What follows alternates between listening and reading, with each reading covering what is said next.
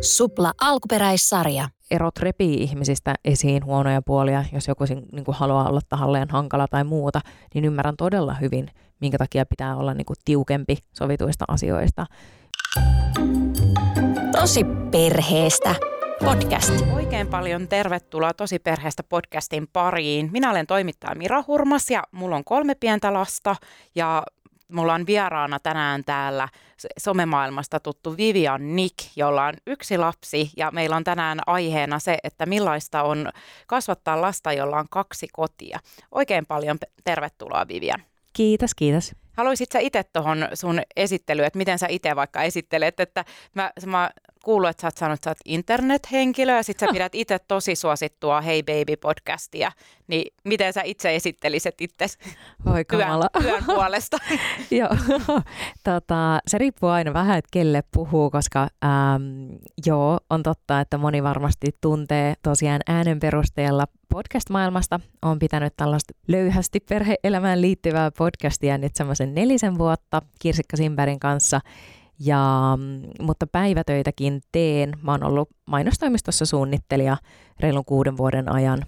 Ja sitten tosiaan internethenkilön toimessa, niin teen sitten kaiken maailman instajuttuja ja muita. Mutta tämmöinen niin kuin sanoisin luovan alan ja sisältöjen moniottelija, jos näin voi sanoa. Ja sitten tietysti äiti. No miten sun perhe, miten sä kuvailisit, siihen kuuluu siis tytär, miten sä kuvailet sun oma, oma perhettä, kun mietin just, että tämä termistö, että onko e- eroperhe kuulostaa jotenkin hirveän sellaiset leimaavalta, niin miten sä kuvailisit itse teidän perhettä?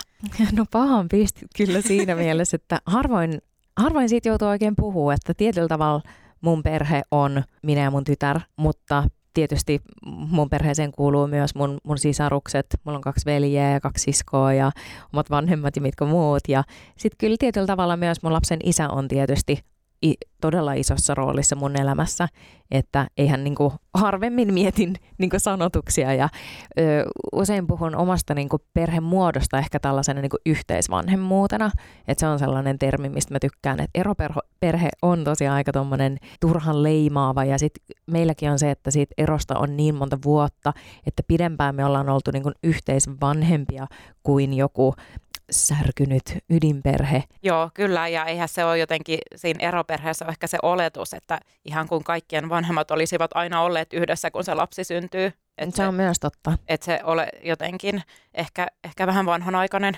termi, mutta mitäs te olitte tosiaankin sun lapsen isän kanssa naimisissa, kun saitte teidän lapsen, niin äh, missä vaiheessa sitten alkoi tulla sun ajatuksiin se, että, että ehkä ero olisi parempi vaihtoehto. Niin, vaikeahan sitä on jälkiviisaana sanoa mitään tiettyä tilannetta tai muuta, että meillä oli aivan ihana parisuhde ja elämä yhdessä ja mukava avioliitto ja lapsi oli kummankin haave ja oli ihanaa, että se toteutui ja, tota, ja perhe-elämäkin oli tavallaan mukavaa, mutta sanotaan, että kyllä, kyllä perhe-elämä tarjoaa myös sellaisia ääriolosuhteita, missä niin kun, ää, jotka sitten aika konkreettisesti ihmiselle näyttää uusia puolia itsestään sekä uusia puolia toisista. Ja sitten kun siinä lähdetään niin kuin rakentamaan sitä loppuelämää, niin kyllä sä sitten puntaroit, että, että on, onko niin kuin käsitys hyvästä elämästä kuinka samanlainen.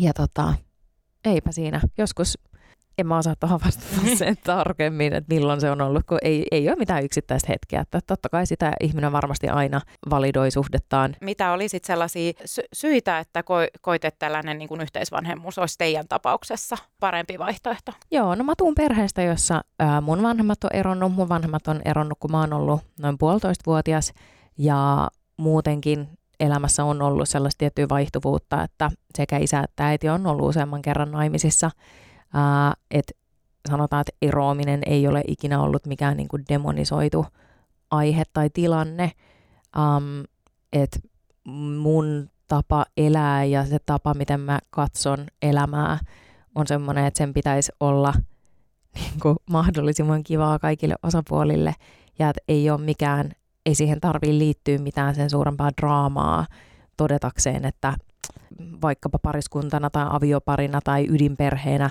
tämä kombinaatio ei, ei ole optimaalinen. Ja sitten tällaisena, niin kuin vaikka omassa kokemuksessa sitten, että tämä meidän yhteisvanhemmuus sitten taas on aivan niin kuin mieletön, uh, mielettömän hyvin toimiva ja kiva ratkaisu. koit sä siitä paineita, että kun et ilmeisesti, jos mä käsitin oikein, niin sulle ei ollut mikään itseisarvo, että y- ydinperhe on nyt, että, että se on niinku itseisarvo. Onko mä oikeassa, oliko sulla tälleen, että se ei ollut No ei se ole mun mielestä, niin kuin, miten tämä voi sanoa kuulostamaan niin silleen negatiiviselta, mutta kyllä elämän realiteetit on se, että yli puolet ihmisistä eroaa, niin mun mielestä olisi vähän ehkä naivia lähteä sillä ajatuksella, että se olisi niin täys mahdottomuusta, että se olisi täysin niin utopistinen ajatus, tai että se olisi jotain, mikä ei missään nimessä saisi tapahtua. Että mun mielestä on hirveän suuri rikkaus ja oikeastaan sekä yksilölle että yhteiskunnalle todella hyödyllistä, että meidän perhekäsitykset on laajentunut tosi, tosi paljon, vaikka siitä, mitä se oli silloin omassa lapsuudessa, jolloin nimenomaan ehkä puhuttiin eroperheistä ja se, niin kuin, että oletko rikkonaisesta perheestä, oli ihan niin kuin normaalina pidetty kysymys. Ja kun nyt miettii, että sehän kuulostaa aivan kauhealta, niin ei, ei tosiaan, ei se ole ollut mikään maali elämässä, että täytyy löytää suhde, jossa hankitaan kaksi lasta ja kultarinouta ja farmariauto, ja jos se ei onnistukaan, tai, tai onnistuminenkin on musta niinku todella naurettava termi, mitä liittyy mihinkään ihmissuhteisiin. Ää, et ei, ei tosiaan, ei ole, ydinperhe ei ole ollut mikään sen suurempi. Mä nyt itse, itse edustan tässä, tässä tällaista ydinperhehenkilöä, mutta mä koen itse, että, että se on enemmänkin niinku tuurista kiinni ja sitten ihmisistä kiinni. Et, että jotenkin mä oon myös sellainen kasvanut itse ydinperheessä, mutta mun vanhemmat on eronnut, kun mä ollut parikymppinen, eli ei ole siinä lapsuuden kodissa. Mutta sitten ö, oma niin kuin, kokemus on se, että mä olisin toivonut, että olisi niin kuin, että, e, e, että jotenkin että se ilmapiiri ei ole hyvä, että kyllähän lapsi sit aistii sen, että jos vanhemmat on niin kuin vaan sellainen tottumuksesta, tai ei tottumuksesta, mutta niin kuin niin monesti sanotaan, että lasten takia, lasten takia pitäisi olla, niin, ja tämäkin on sellainen väite, jonka itse on kuullut ja lukenut monesti, että kun saa lapsia parisuhteeseen, niin että, että älkää niin kuin ensimmäisen kahteen vuoteen ei saa erota. Että, että jotenkin sitä, että sitten, sitten helpottuu ja sitten on niin kuin jotenkin kauheata ne ekat kaksi vuotta ja näin. Niin o, o, onko tämä sulle tuttu väite tai törmäsitkö tällaiseen? On, totta kai on hyvin tuttu, tuttu väite. Ja kyllä mä itse ajattelen, että siinä on jotain perää, koska sanotaan, että nyt kun oma tytär ää, täyttää pian neljä, niin kyllä se fakta on, että kyllähän se helpottuu, mutta tietyllä tavalla musta tuossa niin aliarvioidaan ihmisen kyky ää, arvioida hänen omia tunteita ja omia toiveita elämästä, jos ajatellaan, että, niin kuin, että kyllä ainakin itse henkilökohtaisesti koin, että pystyin hyvin erottamaan sen, että mikä tässä niin kuin rassaavassa suhteessa oli ikään kuin sen niin kuin olosuhteiden taakka ja mikä oli sitten ne niin kuin tunteet ja ajatukset, jos olet kiinni. Mm. Että on siinä niin kuin perää. Sanotaan, että jos joku, jotta suhde jatkuu, mikään minkäänlainen suhde, niin kahden ihmisen täytyy haluta, että se jatkuu. Jos, jos jossain on halu, että suhde jatkuu, mutta on vähän vaikeaa tai niin kuin tuntuu siltä, että nyt on vain hiton huono tilanne, niin voisin sanoa kelle tahansa, että malttakaa vielä. Mutta tota, me tehtiin mun mielestä todella oikein ja kypsästi lapsen isän kanssa, että silloin kun suhde alkoi niin kuin rakoilla ja alkoi niin kuin tuntua siltä, että ei oikein niin kuin hommat natsaa kimpassa, niin haettiin apua, mentiin parisuhdeterapiaan, käytiin siellä, käytiin todella hyviä keskusteluja. Itse asiassa samoihin aikoihin alkoi koronan ensimmäinen aalto ja oltiin niin 247 siellä kotona. Ää, ja meillä oli kyllä niin kuin, tosi hyvä tunnelma, että missään kohtaa ei ollut niin kuin, mitään niin kuin, tilanteet eivät kärjistyneet niin. tai ei ollut mitenkään sille aivan kamalaa. Et, et, pikemminkin niin arvostan meissä kummassakin sitä, että nämä oli sellaisia asioita, mistä keskusteltiin paljon, mihin kumpikin aika analyyttisenä ihmisenä pystyi niin kuin pallotella vaihtoehtoja ja sitten kun sai sitä niin kuin ulkopuolista kolmannen osapuolen näkemystä, niin kyllä se sitten oli vaan jotenkin aika selkeä päätös, että ehkä tämä niin kuin palvelisi meitä parhaiten. Eli teillä se, se, että te menitte siihen terapiaan, niin se itse asiassa auttoi siinä päätöksenteossa, että, tai auttoko just siinä, että parempi olla erillään? Joo, kyllä mä muistan oikein hyvin sen, että terapeutithan ei, ei anna ihmisille mitään loppuratkaisuja tai edes väli, väliratkaisujakaan, mutta kyllä hänen kanssa keskustellessa mä muistan sellaisen, että hän, hän, tota, hän sanoi esimerkiksi sellaisen, että no, että, että hänen mielestä niin kuin kumpikin olette oikeassa, mutta teillä on vähän silleen eri totuus. Joo. Tai että et, et hän oli silleen, että no, että ei ole, ja ehkä sekin niin kuin aut, katsoa sellaista eropäätöstä, että kun ne syyt ei ollut mitään sellaisia, että toinen toimisi, tiedätkö, väärin tai tällaista. Että ei vaan, ei kaikkien ihmisten ole tarkoitus olla mm. ikuisesti yhdessä jon, jonkinlaisessa tietyssä roolissa. Päinvastoin, kiitos meidän ihanan lapsen ja meidän tosi sujuvan yhteisvanhemmuuden, niin mehän ollaan todella, todella tiiviisti yhdessä. Et sanotaan, että ei elämässäni ole ikinä ollut tällaista eksää, jonka kanssa puhuisin joka ikinen päivä ja niin kuin todella ilolla ja jolle mä jakaisin myös niin kuin mun omia asioita, vaikka tietysti niin kuin pääfokus ylivoimaisesti eniten onkin vähän taas operatiivisissa asioissa tai sitten meidän tyttären kuulumisissa tai tällaisissa käytännön jutuissa. No sehän on tosi hienoa, että olette saanut sen toimiin niin hyvin, sen teidän yhteisvanhemmuuden. Mennään kohta siihen lisää. Mä kysyn vaan siitä vielä, että, että toi, sitten kun te olitte tehneet sen päätöksen, niin sittenhän pitää just muillekin alkaa siitä kertoa näin, niin millaisia reaktioita saitte sitten? Um, kaikenlaisia. Totta kai ihmiset suhtautuu aina tunnustellen muiden ihmisten elämänkäänteisiin. Ja tota, mikä on tosi ymmärrettävää, että onko tämä nyt, tekeekö tämä elämänmuutosta minut nyt iloiseksi vai surulliseksi ja, ja tällainen, mutta et, todella äkkiä kyllä se viesti oli se, että ymmärrämme, miksi näin, ja että hienoa kuulla, että teillä on niin kuin kummallakin tosi selvät sävelet, että miten tästä eteenpäin asiat hoidetaan. Ei ollut minkäänlaista riitaa tai eri puraa siitä, että millä prosentilla sitä niin kuin huoltajuutta ja sitä vastuuta jaetaan tai muuta, että oikein hyvissä tunnelmissa.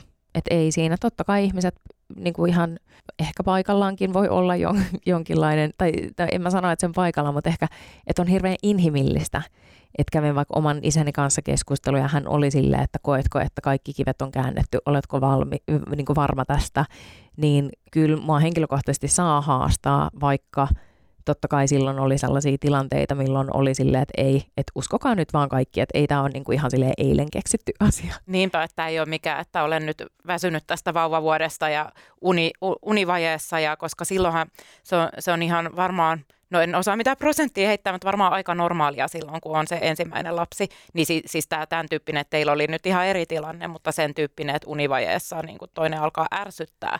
Joo, ja se on varmasti niin kuin myö- myötä vaikuttanut positiivisesti meidän eroon, että meidän tytär oli jo silloin todella helppo. Mulla oli helppo synnytys, meillä oli sikäli helppo vauvavuosi, että uh, mun tytär oli reipas syömään ja erittäin reipas nukkumaan ja niin kuin, ei ollut allergioita, ei juuri sairastelua, on niin kuin, hyvät tukiverkot.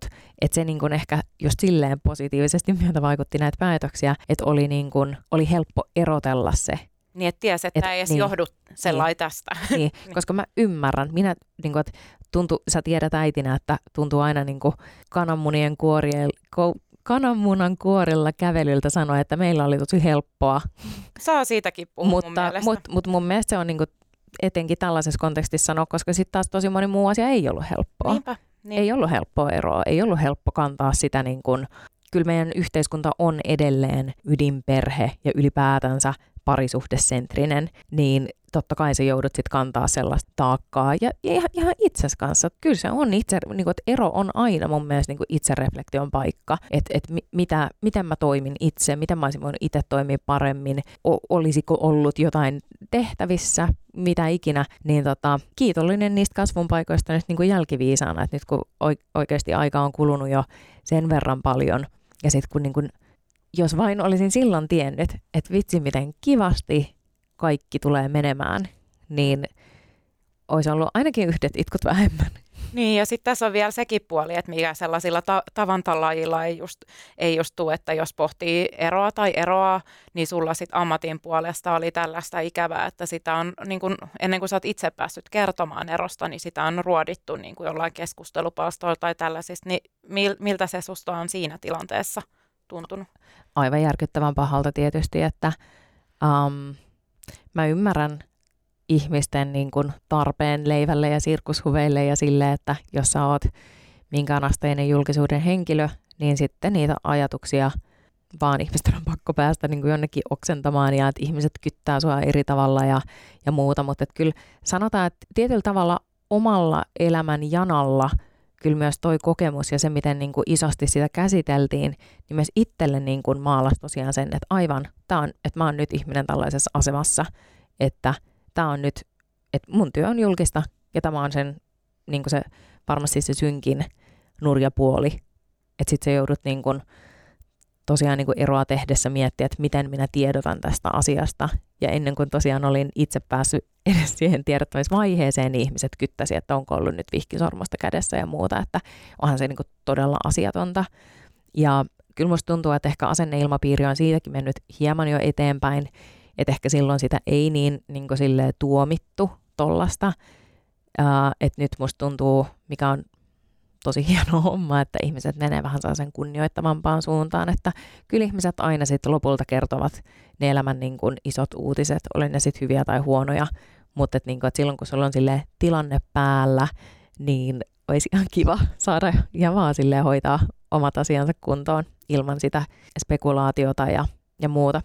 Niin siinä varmaan jotenkin yrittää aina miettiä, että mitä nämä ihmiset ajattelee, että hämärtyyksiin jotenkin sellainen, että ajatella, että tämä, henkilö on nyt kertonut tästä perheelämästä, niin nyt hän on niin kuin meille tilivelvollinen kaikille tässä, että hän on itse kertonut, että on mennyt vaikka naimisia ja saanut niin. lapsen, niin nyt pitää heti, heti tiedottaa. Että... Niin ja tälleen täytyy sanoa jälkiviisaana jälleen tässä, että, että jos minä olisin silloin tiennyt sen, mitä tiedän nyt, niin mun työn kautta, eli vaikka näiden podcastien kautta ja, ja muun kautta, niin mä oon voinut tuoda todella paljon rohkaisua ja lohtua ja niin kuin voimaa niin kuin lukemattomille ihmisille. Ja se on niin kuin ne omat harmitukset tai ne omat negatiiviset ää, kokemukset niin todella niin kuin sokeroinut, jos näin voi niin kuin sanoa. Että mä olen aika vahvaksi ihmiseksi kasvanut, niin se, että jotkut muut ihmiset, jotka painii noiden asioiden kanssa, on saanut sitä arvokasta vertaistukea, niin kyllä se niin kuin... Ja varmasti on, niin kuin sanoitkin, että kyllähän joku 50 prosenttia avioliitoista päättyy eroon, niin kyllä varmasti on siis. Ja varmaan olet saanut just suoraan itse palautetta.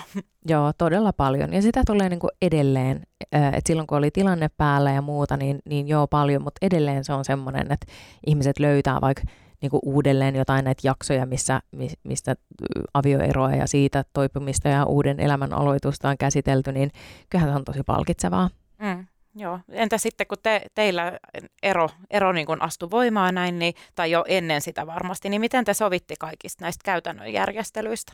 Että mi, miten niin sovitte, että missä lapsi asuu ja tämmöisestä? Mm. No se meni kyllä todella, todella jouhevasti ja siitä niin kuin kaikki, kaikki kiitos meille, meille molemmille lapsen isän kanssa, että meillä oli jotenkin kummallekin aivan itsestään selvää, että kaikki jaetaan tasan, että sekä niin kuin, äh, tämä niin asuminen ja rahat ja hankinnat ja tällaiset ja muut. Ja että kuten sanoin, niin meidän lapsi oli hirveän toivottu ja kummallekin aivan äärettömän rakas, ihana ainokaisemme, niin kummallekin se niin kuin tärkein arvo on koko ajan ollut se, että jotta me voitaisiin tarjota meidän niin kuin lapselle mahdollisimman kiva ja ihana elämä, rakastava kasvuympäristö, että se on tavallaan mun mielestä aivan sekundääristä, että asutaanko me saman katon alla vai ei, kun meillä on kuitenkin se niin kuin yhteinen missio ja tahtotila. Ja teillä, eikö niin, että teidän tytär oli silloin vuoden ikäinen, kun te, oliko hän... Joo, reilun vuoden. Joo, silloin kun olette just erilleen muuttanut. Niin mi- millaiseen, tota, niin e, te ette ihan päätynyt viikko viikko, vaan teillä oli jotenkin lyhkäsemmin. Mikä teidän se?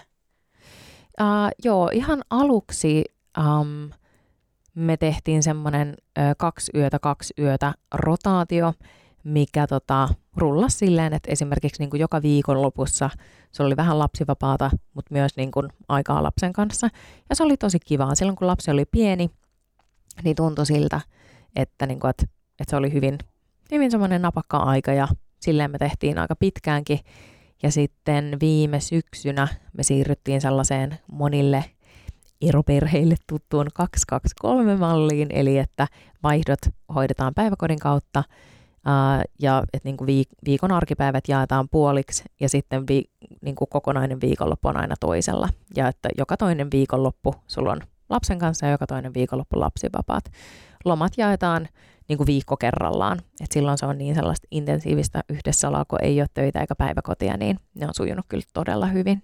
Niin, eli kesä, kesälomat esimerkiksi te jaatte sellainen, että viikko, sulla, viikko. Niin, eli sulla on sitten omassa kesälomassa lapsettomia viikkoja ja sitten lapsen kanssa. Mm, se on ihanaa. kuulostaa, se on kyllä, aika ihanaa. kuulostaa kyllä aika ihanalta, joo.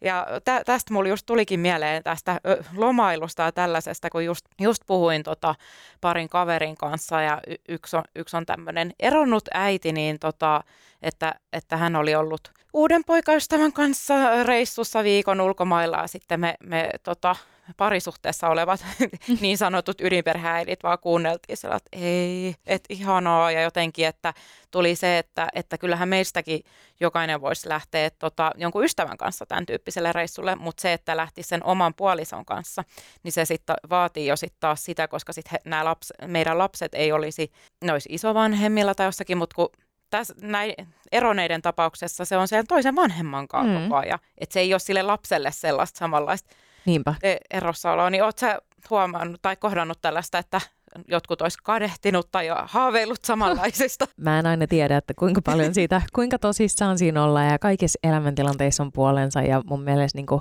onnellisuuden avain on se, että sä niin kuin ymmärrät, mitkä kortit sulla on kädessä, mitkä ne milloin onkaan ja päätät pelata niillä parhaasi mukaan. Ja joo, kyllähän sitä todella paljon ää, ystävät ja tutut ja tuntemattomatkin niin kommentoivat, että oh my god, että onpas, onpas kivaa ja että just se, että se niin kuin oma aika on aina itsestäänselvyys, mutta tässä niin kuin kaikissa muissakin asioissa on tietysti niin kuin kaksi puolta, että onhan myös niin, että sit sä niin kuin missaat väkisinkin niin kuin joitakin asioita ja sä et saa sitä toisen vanhemman tukea tai saat, kyllä niin kuin kaikki asiat puretaan ja puidaan ja keskustellaan ja tsempataan, mutta se on tosi erilaista kuin se, että, että siinä ollaan siinä samassa tilassa ja muussa. Ja, ja, tota, ja tietysti se, että sitten taas niin aikoina, kun on lapsen kanssa, niin sä oot lapsen kanssa yksin ja että kannat niin kuin vastuun silloin niin kuin ihan kaikista niistä niin kuin toimista. Ja silloin, kun lapsi oli pieni ja erottiin,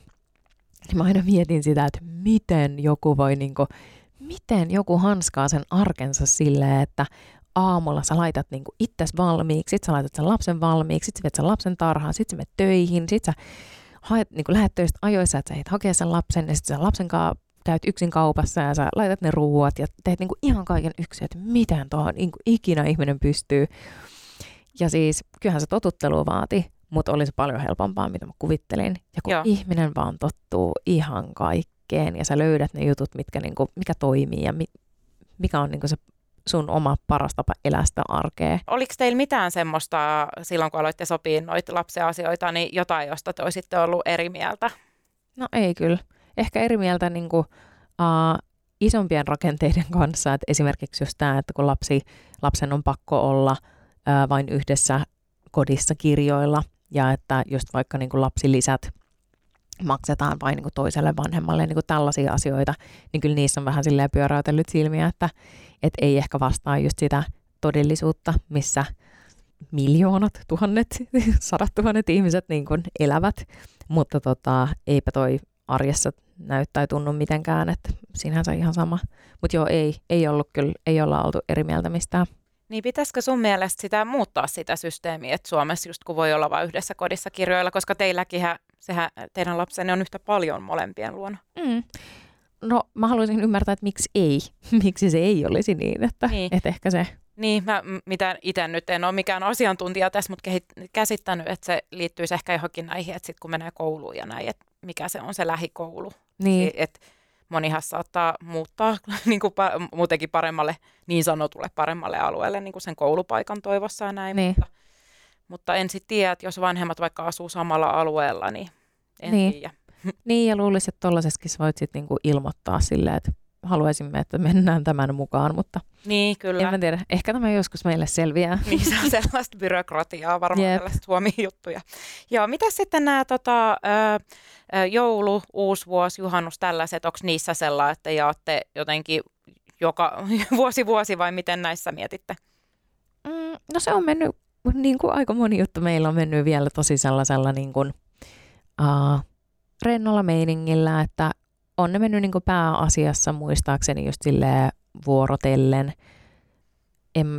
mutta ei ne ole mitään sille kiveen kirjattuja, että meillä on kummallakin um, meidän niin kuin so, sopuisaan ja sujuvaan yhteisvanhemmuuteen varmasti vaikuttaa tosi paljon se, että me tota, lapsen isän kanssa asutaan samalla alueella ja meidän arki on kuitenkin aika samanlaista, kumpikin käy päivätöissä ja on, niin kuin, on vaikka samanlaiset lomat ja aika siinä mielessä niin samanlainen elämäntyyli ja muuta, niin kumpikin on niin hyvin joustavia siinä, että jos nyt jollain on joku reissu suunnitteilla juuri juhannukseen tai tällaista, niin ei, ei siinä ole mitään sellaista. On kuullut hyvin paljon tällaisista tapauksista, että joillekin toimii semmoinen malli, missä tiedätkö, kaikki joulut on kalenteroitu jo silleen mm. 18 vuotta eteenpäin. Ja semmoinen toimii monelle, voin ymmärtää, jos on niin kuin yhtään huonompi niin kuin keskusteluyhteys, erot repii ihmisistä esiin huonoja puolia, jos joku niin kuin haluaa olla tahalleen hankala tai muuta, niin ymmärrän todella hyvin, minkä takia pitää olla niin kuin tiukempi sovituista asioista. Me ollaan hirveän onnekkaita, että meillä niin kuin kummallekin se sopuisuus on ollut niin kuin itsestäänselvä valinta. Muuttuuko sulla muuten se, se sitten, kun te erositte, niin se, että millainen, että kun ette asunut enää kaikki yhdessä, niin sella, millainen sä olit sit itse äitinä? Oliko sun jotenkin vapaampi, helpompi olla sitten? Kun... No en mä tiedä, vaikuttiko se mun omaan niin äitiyteen niinkään, mutta mun omaan onnellisuuteen runsaasti. Että tota, kyllä mä koen, että musta on ihanaa, että mun kotona määrään minä ja mun kotona tehdään asiat silleen niin kuin minä parhaaksi näen. Ja että et se on sinänsä niin kuin ihan vapauttavaa, uh, mutta et koen, että sellaisen tunteen voi tavallaan saada ilman lastakin, jos, jos tota, tämä käy järkeen. Että siis se, että asuuko toisen kanssa yhdessä vai eläkö vaikka sinkkuelämää omassa kämpässä, niin en mä niin kuin koe, että se äitiys siinä niin kuin on mm. niinkään ehkä muuttunut. Joo, sitten lapsi oli just niin pieni kuin te erositte, niin ö, reagoiko hän mitenkään tähän? Tätähän usein kysytään just, että... Ei kyllä. Se on niin kuin, toki niin kuin aikaan kullannut silleen muistot, että, että jos on ollut jotain nyansseja, en välttämättä niitä muista toisaalta. Ne on varmasti, olisi ollut niin kipeitä asioita tai niin moninaisia tunteita herättäviä asioita, että, että ehkä, niin kuin, ehkä ne sitten olisi painuneet mieleen, mutta ei kyllä. Ja kyllä mä ymmärrän, että mikäpä, mitäpä nyt niin kuin, tiedätkö, reilu vuoden ikäinen reagoisi. Niin, niin, ja, niin kyllä. Ja että kyllähän lapsi, lapset tottuu helposti siihen, tai että että onhan sekin voi olla jollekin lapselle kriisi, kun pienelle lapselle, että jos syntyy vaikka sisarus, että siihenkin Joo. voi reagoida, että kaikenlaiset elämänmuutokset Kyllä. voi olla. No, mitä sitten tota, t- tällaiset, mua kiinnostaa nämä konkreettiset asiat, Joo. kun mä mietin, että jos, jo, jos itse niin kuin – olisin tälleen viikko viikko tai pä- kolme päivää, kaksi päivää lapsen kanssa, niin äh, esimerkiksi teidän lapsen jotkut ulkovaatteet, kaikki nämä, onko teillä kaikkea niin kuin kaksin kappaleen tai enemmän vai onko hänellä omat vaatteet, sun luon omat isänsä? Mä oon aina niin kuin, miettinyt totakin asiaa sillä, että, että onko tuossa jotain, mitä mä en niin tajuu, että miksi niitä pitäisi olla niin kuin, monet. No kun mä mietin, että jos jotenkin unohtuu, en mä, en mä, Mut koska vaan... siis, niin, Mut en tiedä. Teillä siis... kulkee sieltä päiväkodin kautta, niin ei tarvitse. Teille ei ilmeisesti ei. ole. Et ei. esimerkiksi nyt kun on talvi, niin onko hänellä on yhdet on... talvivaatteet. Niin, niin just, että niin. hänellä on yhdet. Joo, Joo koska sitten silleen, niin, niin, mitä muuta tiloiset.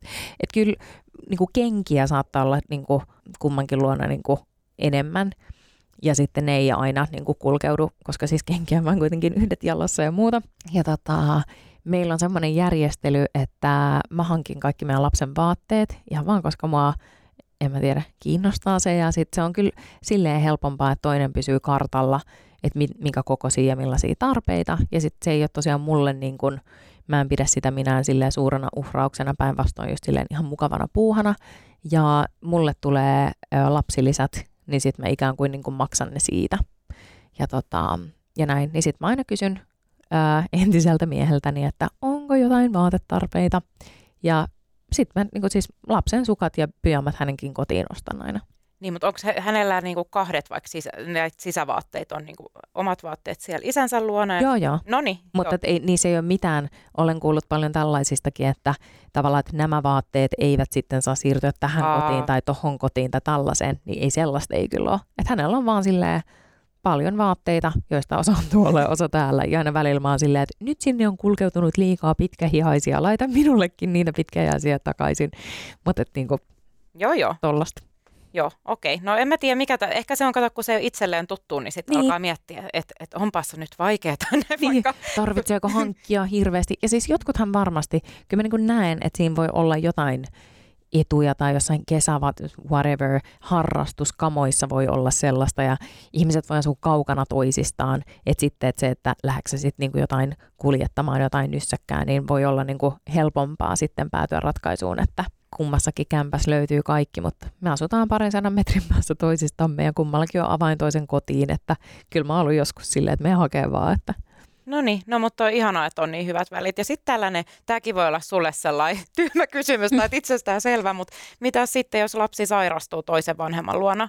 Tulee vaikka joku hirveä kuume, räkätauti, olisi niin sanottu vaihtopäivä edessä. Miten te toimitte näissä tilanteissa? Siis tää on, mä, sä usko, kun mä sanon, että meillä ei oikein olla kipeitä. Ei, teillä on kaikki, nukutaan niin, syödään, ei joku, mutta tosi, tosi vähän on ollut, ollut niinku kipeitä, että mitään tuollaista niinku pitkää kuumetta tai tällaista, niin mä en oikeasti niin kuin muista, että olisi ollut sellaista, mikä olisi niin kuin aiheuttanut epäsuhtaa tähän rytmiin, että silloin kun kumpikin sairasti koronan, niin silloin me lähinnä tehtiin silleen, että mä sain sen eka, niin silloin tota lapsen isä oli silleen, että hän antaa sun sairastaa, että hän pitää niin kuin lasta sille ekstra päiviä.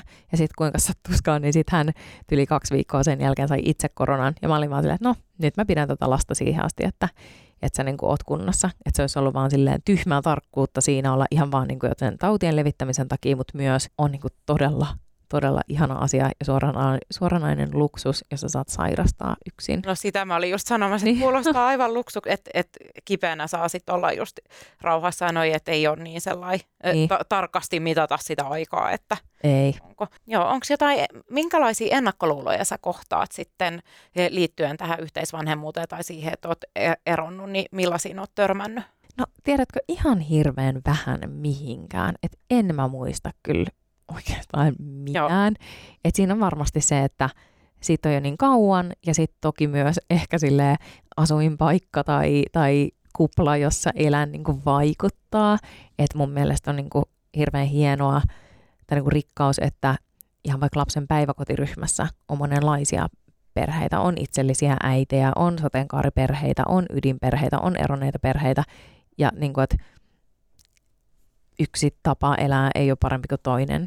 Mm, ja lapsethan mä mietin just, että tottuu siihen, että et, et se oma perhe on tällainen ja sitten näkee vierestä just jossain päiväkodissa, että on et to, toisen tyyppinen ja näin, niin on, onko teidän lapsi ikinä niin kuin, kysynyt tai jotenkin kyseenalaistanut tai kysynyt? Ei. Ei ole ikinä.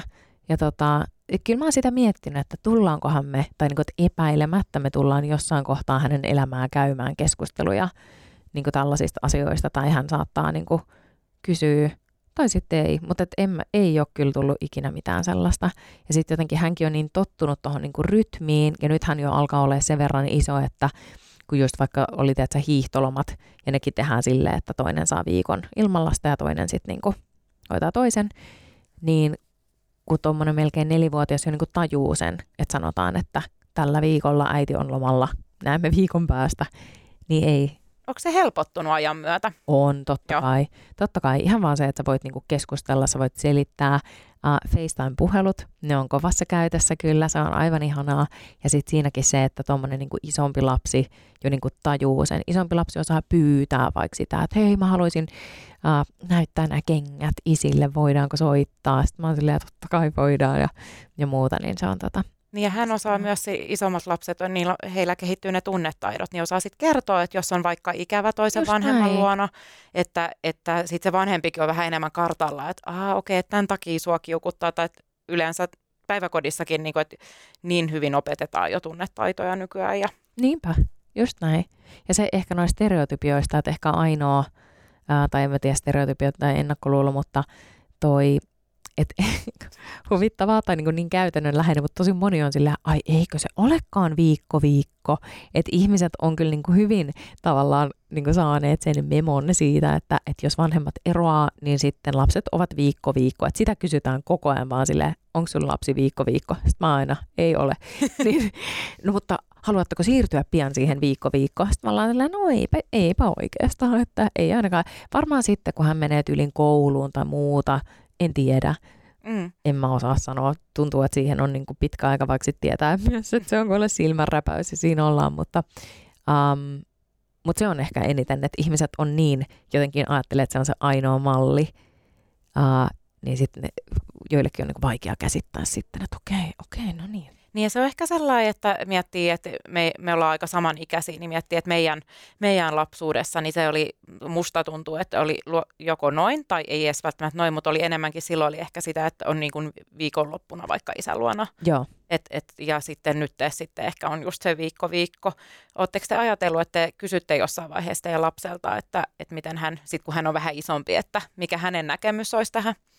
No siis juridisestihan mun mielestä 12-vuotias on se, joka saa ihan silleen jo päättää asiasta, että eiköhän siitä aleta sitten jossain kohtaa vähän jutella, mutta elämä on niin arvaamaton kuulostaa niin kuin liian villiltä, mutta niin, mutta et, et kun elämä on sellaista, että ihan turha sitä on niin kuin hirveän pitkälle miettiä, että mitä sitten ja tässä ja muuta, että, että se ehtii niin kuin kolmen vuoden päästä, kun tytär menee kouluun, niin ei, ei, ei ole harmainta aavistusta, että millaista elämä on silloin ja missä asutaan ja missä, mikä on niin kuin kummassakin kodissa se tilanne, niin ei, eipä noissa ole niin kuin järkeä nyt niistä niin kuin mitään vatsahaavaa itselleen ottaa. Että.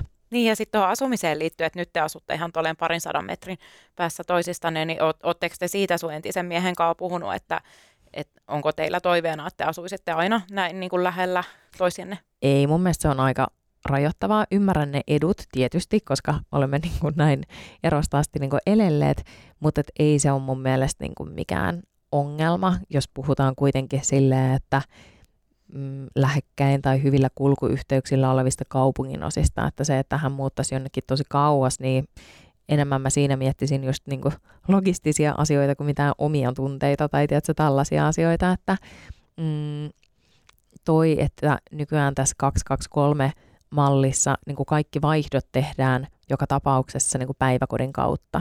Niin kyllä se mulle on niin kuin ihan yksi haile, että mistä, mistä se toinen vanhempi sen lapsen sinne kuljettaa. Oletko esimerkiksi alusta asti osannut nauttia siitä omasta ajasta? No aika pian joo. Kyllä, kyllä siinä mielessä, että, että ihan silloin alussahan se niin kuin konkreettisesti se oma aika meni just vaikka sen kodin rakentamiseen ja ää, eron myötä mm, ostettiin nämä omat asunnot ja kumpikin jotain remontoi niitä kämppiä ja kyllä siinä oli niin kuin, silleen kädet täynnä sitten aina niin omina päivinä, mutta ja kyllä sitä aika äkkiä sitten oppi tosiaan arvostamaan ja nauttimaan siitä omasta ajasta, kun etenkin sanotaan vaikka jonkun puolitoistavuotiaan lapsen kanssa se yksin sen kanssa olo on hyvin intensiivistä, niin kyllä se meni sitten ihan silleen lepäillessä ja mukavia juttuja tehdessä. Et mä en henkilökohtaisesti ole ikinä ihan kauheasti niin kuin, ei ole ollut kauhean vaikeaa nauttia tai keksiä tekemistä. Olen ollut aina niin kuin aktiivinen ja menevä ihminen. Mulla on tosi laajat sosiaaliset ympyrät ja muuta. Niin totta kai sitä mm, niin kuin ikävöi sitä lasta paljon, mutta sitten on niin kuin hyväksynyt sen, eikä mun tapa elää ole surkutella asioita niin kuin määränsä enempää, niin Nää, kyllä se on, kyllä se on aika alustasti ollut silleen vain, vain ihan positiivinen asia. Miten sitten, kun sulla iskee sellainen ikävä häntä kohtaan, niin, niin kuin, sä, mitä sä teet silloin, että la, yrität sä laittaa sen syrjää vai tunnet sen tunteen vai miten sä? No totta kai se riippuu niin kuin päivästä ja niin kuin tavallaan sen ikävän syystä, että välillä, uh, jos on ollut vaikka tilanne, että sanotaan, että veisin lasta niin kuin vaihtopäivän aamuna päiväkotiin, jos on ollut mitään niin kuin, tiedätkö, kiukuttelua minun tai lapsen suunnalta, niin sit sitä saattaa jäädä sellaista, sellaista ikävää, että on silleen, oh, olisinpa, olisinpa vielä parempi vanhempi tai niinku muuta, tai sit voi olla sellaista positiivista ikävää, että sä just vaikka me lähetellään tosi paljon joka päivä niin kuin kuvia tai videoita, että mitä, mitä lapsen kanssa ollaan puuhailtu, niin sitten kun sä katsot niitä, niin saattaa tulla tietysti semmoinen niin ilon kautta tuleva ikävä, että onpa se ihana ja muuta, mutta että ei niin kuin, milloin mitenkin. Että välillä just silleen, että soittaa, mutta et, en mä tiedä. Ei, ei se ole ollut kyllä niin kuin minusta ongelma sitä ikävää hanskaa. Et ikävä on tunne muiden tunteiden joukossa ja se ei tee niin kuin aikuiselle ihmiselle vahinkoa päinvastoin.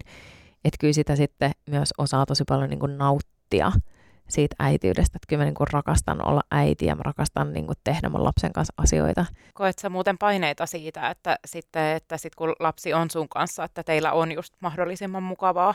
No ei, kyllä mun mielestä elämän kuuluu olla myös kurjaa ja elämä ei ole todellakaan, niin kuin mä en halua, se on niin kuin aika pitkä polku niin kuin näillä korteilla niin kuin petaa sellaista elämää, että jotenkin pitäisi aina olla tosi jees, tai olen kuullut tällaisesta, että jotkut eronneet vanhemmat kokee jopa tiedätkö, sellaista kilpailua, että kumman kotona nyt on silleen kivempaa ja muuta, niin joo, ei kyllä ole, ei ole kyllä mun juttu nyt niin tommonen, että, että elämä on elämää, arki on arkea, on fantastista, kun oma lapsi on jo niin iso, että sä tiedät, että mistä asioista hän tykkää, ja lapset tykkää niin yksinkertaisista asioista.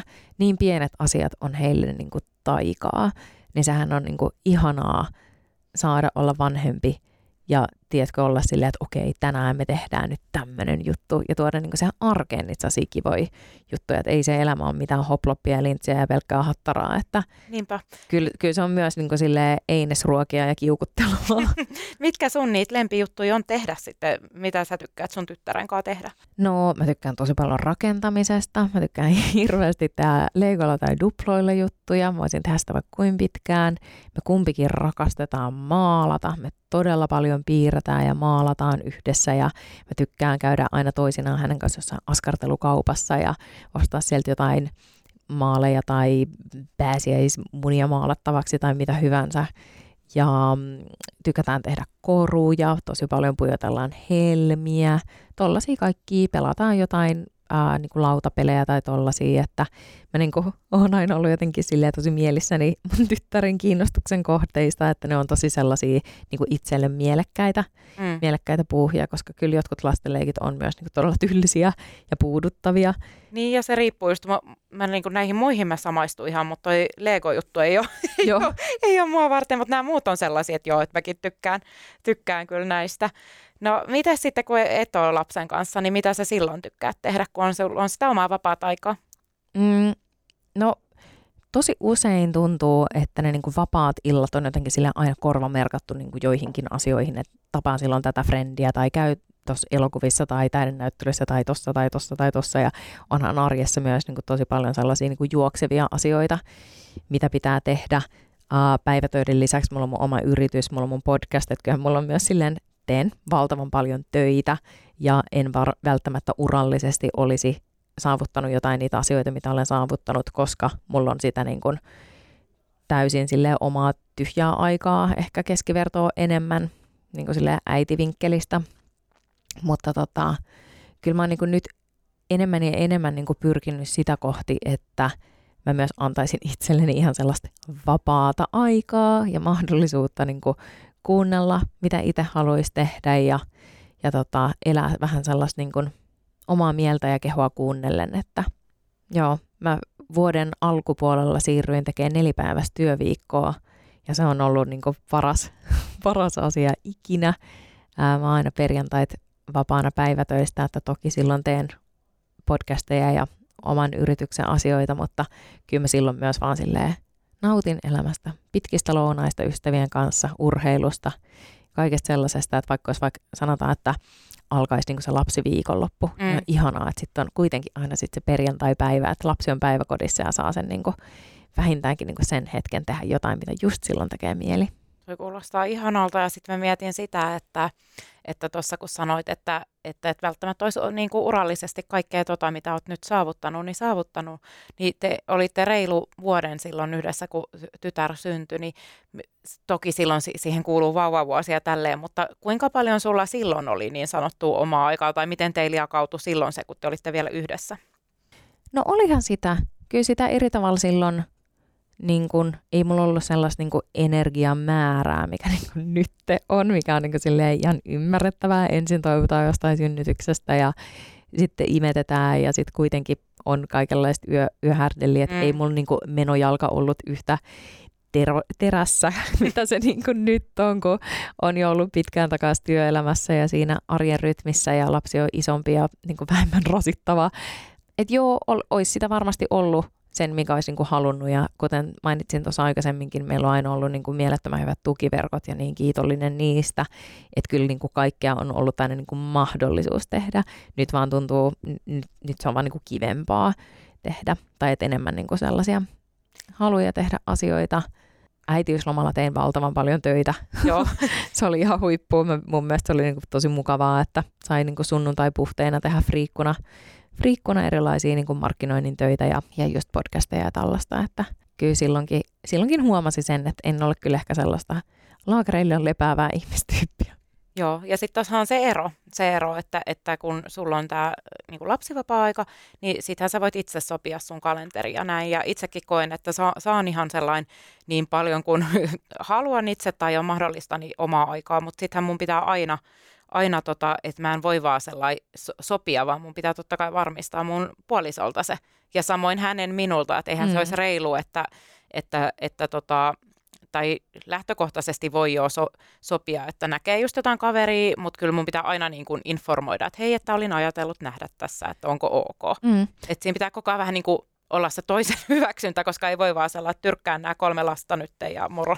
Niin, ja tuossa aiemmin kun kysyit siitä, että onko ihmiset olleet kateellisia, että yhteisvanhemmuudessa on niin sitä vapaa-aikaa niin sille aina, niin mä tiedän kyllä myös lähipiiristä, että ihmiset on käyttäneet hienosti niin luovuutta luodakseen tällaisia tätä tilannetta simuloivia olosuhteita omaan arkeensa, jos näin voi sanoa, että, että on vaikka sellaista, että jokaiseen viikkoon on niin kuin, tiedätkö, yksi päivä korvamerkattu niin kuin automaattisesti toiselle ja sitten viikonloppuun niin kuin kans silleen, että jompana kumpana päivänä joko niin kuin ikään kuin aamuvuoro tai iltavuoro ja tälleen näin, niin mun mielestä se on, niin kuin, se on fantastista ja musta ihmisten pitäisi enemmän niin halutessaan suhtautuakin siihen arkeen sellaisena, että, että kyllä sä voit saada, mm. en mä sano kaiken, mutta sä voit saada tosi paljon ihan jo tollasilla, että niin tavallaan tehdään tällaisia vapaa oma-aika kiintiöitä. Niinpä, ja just se, että, että jos on sellainen toimiva parisuhde ja näin, niin sitten sitähän se pitää itse ottaa se aika. Toki se toinen voi sulle tarjota sitä, että, että haluatko, mutta sitten kun se arki on niin kiireistä ja sellaista, niin kyllä se pitää itse sitten osaa niin kuin sieltä järjestää. Niin, kyllä. Että, että sitten, ettei just, koska kumminkin sitten se helposti jää ottamatta, jos sitä ei kalenteroi sinne. Niin, ja totta kai niin kuin elämä on tosi vaihtelevaa ihan kaikilla meistä. Että välillä kiinnostaa enemmän mm. tehdä mm. kodin ulkopuolisia asioita, mutta niin kuin, tosi usein on myös vaan ihanaa olla siellä kotona ja saada niin kuin, nauttia niistä omista lapsista tai oman niin kuin, puolison seurasta. Et mikäpä siinä. Niinpä. Sitten tuosta tota, niin, niin, siirrytään rakkauselämään. Eli tota, millaista on ollut sitten tota, deittailla, kun on pieni lapsi? No yllättävän samanlaista kuin ennen lasta Joo. tietyllä tavalla. Että ei, en mä koe siitä silleen ihan kauhean niin kuin, suurta eroa. Että varmasti niin kuin ylipäätänsä ihmisenä lapsen myötä on kypsempi ja miten se sanoisi, niin että elämänhallinta on aika jiirissä ja muuta. Että, ja, ja toisaalta on niin kuin, mä oon tosi paljon tarkempi mun ajasta. Se, että mä sopisin niin kuin jonkun aika ennen lasta – niin mikä siinä sopii vaikka niin kuin joka illalle jotkut deitit ja lähtee niin kuin tosi matalalla kynnyksellä vaikka silleen tapaamaan jotain ihmistä niin kuin tuntemattoman kanssa jonnekin silleen lasilliselle tai muuta, niin en mä kyllä enää niin kuin sellaista, mm, miten se sanoisi, niin kuin yhtä matalalla kynnyksellä ehkä tekisi. Ihan vaan siksi, että kyllä ne niin kuin vapaa-illat on silleen itselle tosi arvokkaita ja kun en mä niin kuin ole nyt ollut sille etsimässä mitään seurata, en ole niin kaivannut, että nyt pitäisi jotain löytää, niin ei, ei mulla ollut niin suurta motivaatio ehkä aiheeseen. Mutta noin niin kuin käytännössä, niin en mä, en mä niin kuin tunne siitä suurta eroa. Et etenkin myös ehkä se, mikä on ehkä vähän sellainen harhaluulo, että jotenkin, ja ihmisiä on erilaisia, ihmisillä on eri toiveita ja tavoitteita. Jotkut haluavat löytää ikään kuin eron jälkeen sille uuden perheen, mutta mulla ei ole vaikka ollut sitä, että mua ei haittaa, vaikka mä en hankkisi yhtään lasta lisää. En tiedä, haluanko tulevaisuudessa lisää lapsia. Ei ole tarkkaa mielipidettä ja olen kiitollinen siitä, että pelivuosia on vielä jäljellä, että ei tarvikkaa tietää, ei tarvitse sellaista päätöstä tehdä. Mutta se on mulle selvää, että jos mä niinku, uh, tapailen – jotain ihmistä, niin kyllä mä tapailen sitä niin kuin itseäni varten, enkä mun niin kuin lasta varten. Mm. Ja sen mä oon kyllä tehnyt aina, jos jonkun potentiaalisen siippaehdokkaan kanssa olen puhunut, niin olen myös niin kuin tehnyt selväksi, että mä en ole millään tavalla etsimässä niin kuin mun lapselle toista vanhempaa, että meillä on ihan perheasiat kunnossa. Niinpä. No missä vaiheessa sitten sä oot, jos oot just tapailu jotain tai seurustelu, niin missä vaiheessa sun omasta mielestä on ok esitellä lapsi vaikka, tai lapsia tämä tää tapailukumppani toisille? No mun mielestä jokainen tyylillään. Minä en ole mikään kellekään sanomaan, että mutta milloin se, niinku oma. Mutta oma kokemus. Niin, no riippuu tosi paljon niin kun, lapsen iästä ja lapsen persoonasta ja Ja, tota, ja sitten kanssa ehkä niinku siitä, siitä henkilöstä ja sen tietyllä tavalla suhteen vakavuudesta, jos niikseen. Että ei mulla ole niinku, kyllä mä koen, että mä itse henkilökohtaisesti saan ihan tarpeeksi sellaista niinku deittailuaikaa, uh, että mun ei niinku ajankäytön takia tarvitse niinku yhdistää näitä niin asioita. Että et kyllä siinä saa niinku tuntee, tunteella mennä siis siinä mielessä, että et sit, sit jos se tuntuu oikeasti itsestä tietyllä tavalla niin perustellulta tehdä, niin se on aika erilaista nähdä edes omaa niin kuin ystävää silleen, että te olette kahdesta aikuisten kesken mm. tai että siinä on se lapsi. Niin en mä niin kuin ihan heti olisi silleen, että hei, otetaan tämä tämmöinen häröpallo tähän niin kuin mukaan. mutta, tota, mutta tietysti on se myös selvää, että jos sitä niin lähtee tosissaan jotain silleen kumppanuutta jonkun kanssa rakentamaan, niin fakta on se, että se lapsi on iso ja kiinteä osa sitä omaa elämää ja arkea. Että ei niitä niinku tarvii missään silleen kaapissakaan pitää. Mutta tota, niin, en, mä, en, en osaa sanoa mitään tarkkaa aikaa. Että jokainen saa musta niinku sen itse vähän silleen tunnustella. No onko tämä semmoinen asia, josta sä koet, että on, sun pitää niinku sun entisen kumppanin kanssa jutella, että jos sä esittelet, tai vice versa, että hänen, hänen että jos hän, hänellä tulee mm. joku niin, että, että on hyvä tietää, että jos etsin oman lapsen, eli koska sä tuo just puolta siitä lapsen ajasta niin. Niin kuin siinä läsnä. On se mun mielestä asiallista. On ehdottomasti, ja koska siis just se, että et en ihan silleen tokilla, jos niin kuin viiden sillä toistakaan treffeillä niin kuin lähtisi niin kuin näitä kahta osaa elämästäni yhdistämään, niin kyllä siinä kohtaa jo olisin varmasti niin kuin lapsen isälle kertonut, että hei, olen tapaillut pidemmän aikaa tätä, nyt meillä on edessä aktiviteetti X, mihin ajattelin, että he tulevat. Enemmänkin vähän sellaisena, että tiedoksesi niin, kuin mikään, joo, että täällä niin kuin lupalappua pitää keltään niin kuin hakea, että mun mielestä – tai arvostan lapsen isässä muun muassa just tätä, että, että kummallakin on aika silleen terve pää siinä, että, että, niin kuin, että, että mikä on niin kuin fiksua toimia ja että, että luotan kyllä niin kuin sekä hänen että omaa harkintakykyyn niin kyllä aika, aika lujaa. Joo, sitten näihin kasvatuksellisiin juttuihin mä vielä mietin, kun mainitsit aiemmin, että sun omat, omat tota, vanhemmat on ö, eronnut ja näin, niin onko jotain sun omassa kasvatuksessa sellaisia juttuja liittyen tähän yhteisvanhemmuuteen, mitä sä et itse ehkä itse ehkä halua toistaa vanhempana? No en mä oikein koe, että niitä on niinku järkevääkään ehkä just silleen verrata, että silloin kun mun vanhemmat on eronnut, niin mun äiti on ollut vähän sellainen viikonloppuäiti, Eli että, niin kuin, että, että pari kertaa kuussa viikonloppu ja sitten niin loma-aikoina ollaan siellä oltu, niin ei, se on tosi mm. erilaista.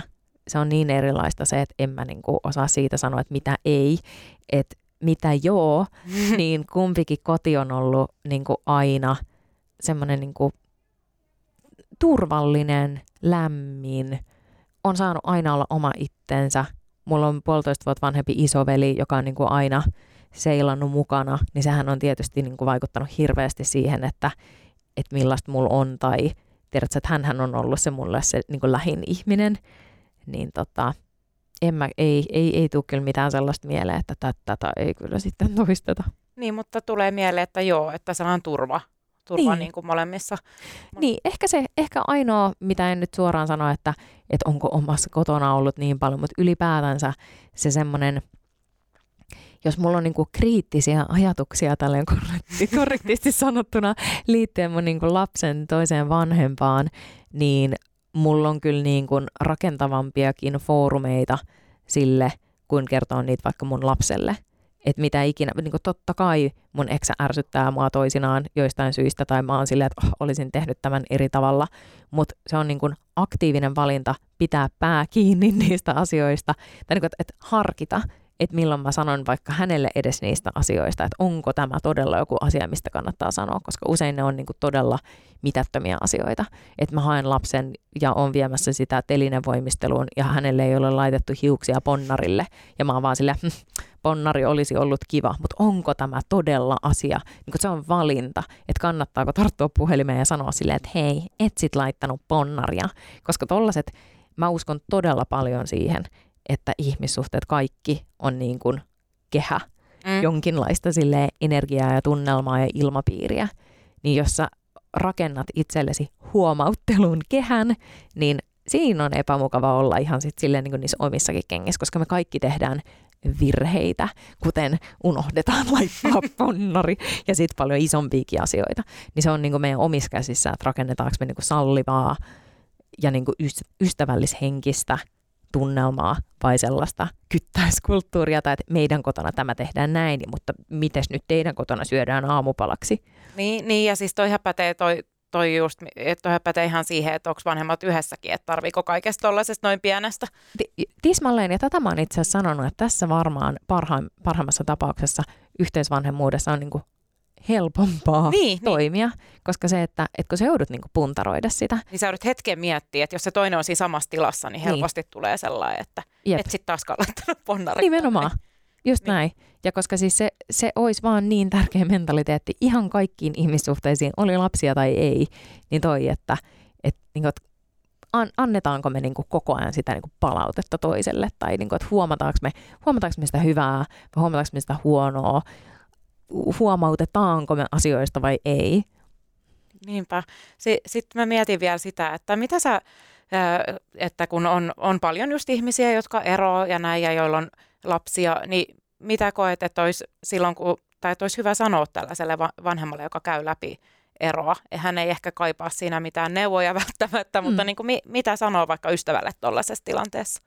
Että ystävä ilmoittaa, että Joo. hän on eroamassa ja hänellä on lapsi tai ylipäätään se eroamassa. Niin, niin että, että mitä, mitä sä koet vaikka silloin, kun oot itse käynyt läpi tällaista, niin että mm. muistelet lämmöllä, että olipa ihana ja sitten varmaan jotkut on semmoisia, että ei ollut niin kiva. niin, no mitä mun mielestä niin kuin, oli ihmisen iso elämänpäätös mikä hyvänsä, niin mun mielestä ystävän ensisijainen tehtävä ei ole kritisoida sitä tai tuoda jotain toista valaistunutta mielipidettä, vaan ystävän tehtävä on tukea toista hänen valinnoissa ja niin kuin luottaa aikuisen ihmiseen, että hänen niin kuin, valinnat ovat perustuvat jonkinlaiseen niin kuin, fiksuun ajatteluun. Et mun mielestä niin kuin, kauneinta, mitä ihminen voi toiselle sanoa, on se, että hänestä niin kuin, välitetään ja hänen tukena ollaan. Että niin kuin, että ei ole asiaa, nyt tekee mieli vähän kuottaa ryhmähauta, että ei asiaa liika suurta eikä asiaa liika pientä, mm. että etteikö niin kuin, olisi toiselle tukena. On se sitten jotain tosi konkreettista tai on se sitten jotain tosi pientä, että silloin kun mä itse erosin ja oli just niin kuin asunnon myyminen ja uuden asunnon ostaminen ja sen remontointi, niin yksi semmoinen yksittäinen asia, yksi mun ihana ystävä, hyvin toiminnan nainen, niin hän oli silleen, että haluatko että hän tekee sulle tällaisen Trello-boardin, missä sä voit niinku sit näitä niinku, tiedätkö, katsoa, että voidaan niinku hallinnoida tätä projektia ja muuta. Et Okei, niille... nyt sun pitää, mikä tällä? Niin mä olin silleen, että et jo, et nyt jos kuulijoissa on ihmiset, mikä on, että mikä on Trello, niin Trello on siis tämmöinen isoissa projekteissa käytettävä internetissä löytyvä työkalu, mikä on vähän niin kuin semmoinen tosi dynaaminen to-do-lista Joo. ja muuta. Niin, niin tämmöinen, että jotenkin niin kuin henkinen tuki ja konkreettinen apu niin oh, muistan silloin yksi mun paras ystävä oli mulle silleen, että hän voi tulla sunkaan pakkaamaan keittiölaatikoita.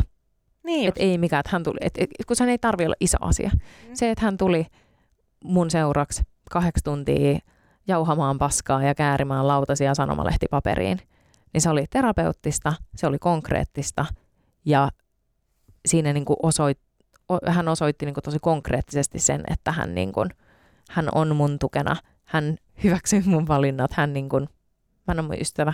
Niinpä, joo, siis joo, ja sitten onhan se ihan eri, että saisit yksin siellä ajatuksessa kanssa pakannut sen koko keittiö, että tosi ihana. Jep.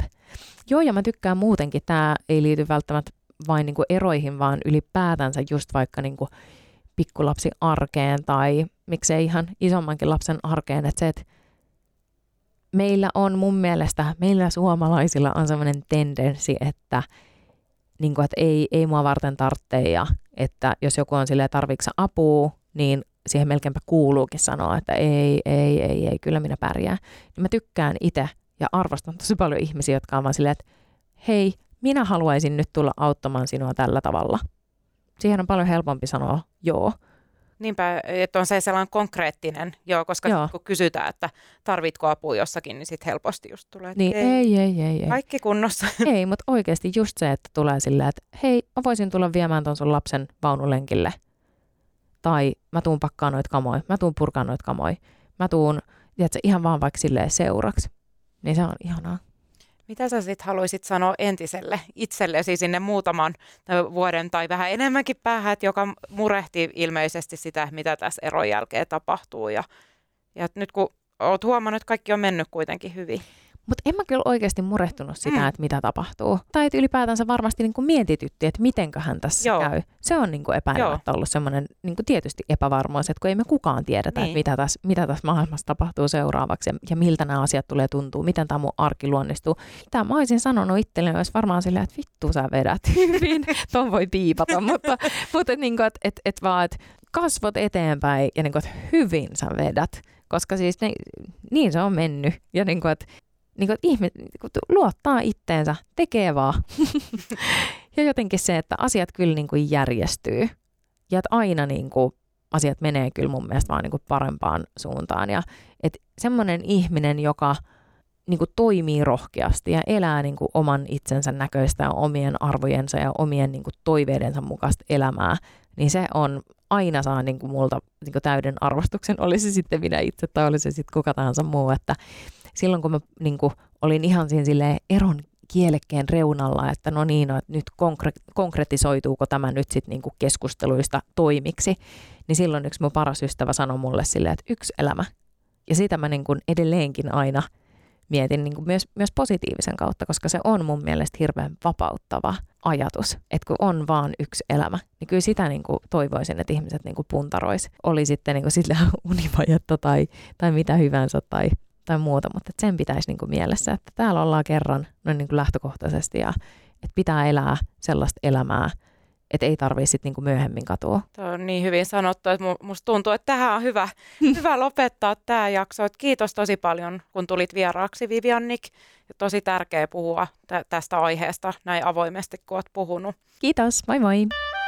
Tosi perheestä podcast. Maanantaisin, Iltasanomissa ja Suplassa.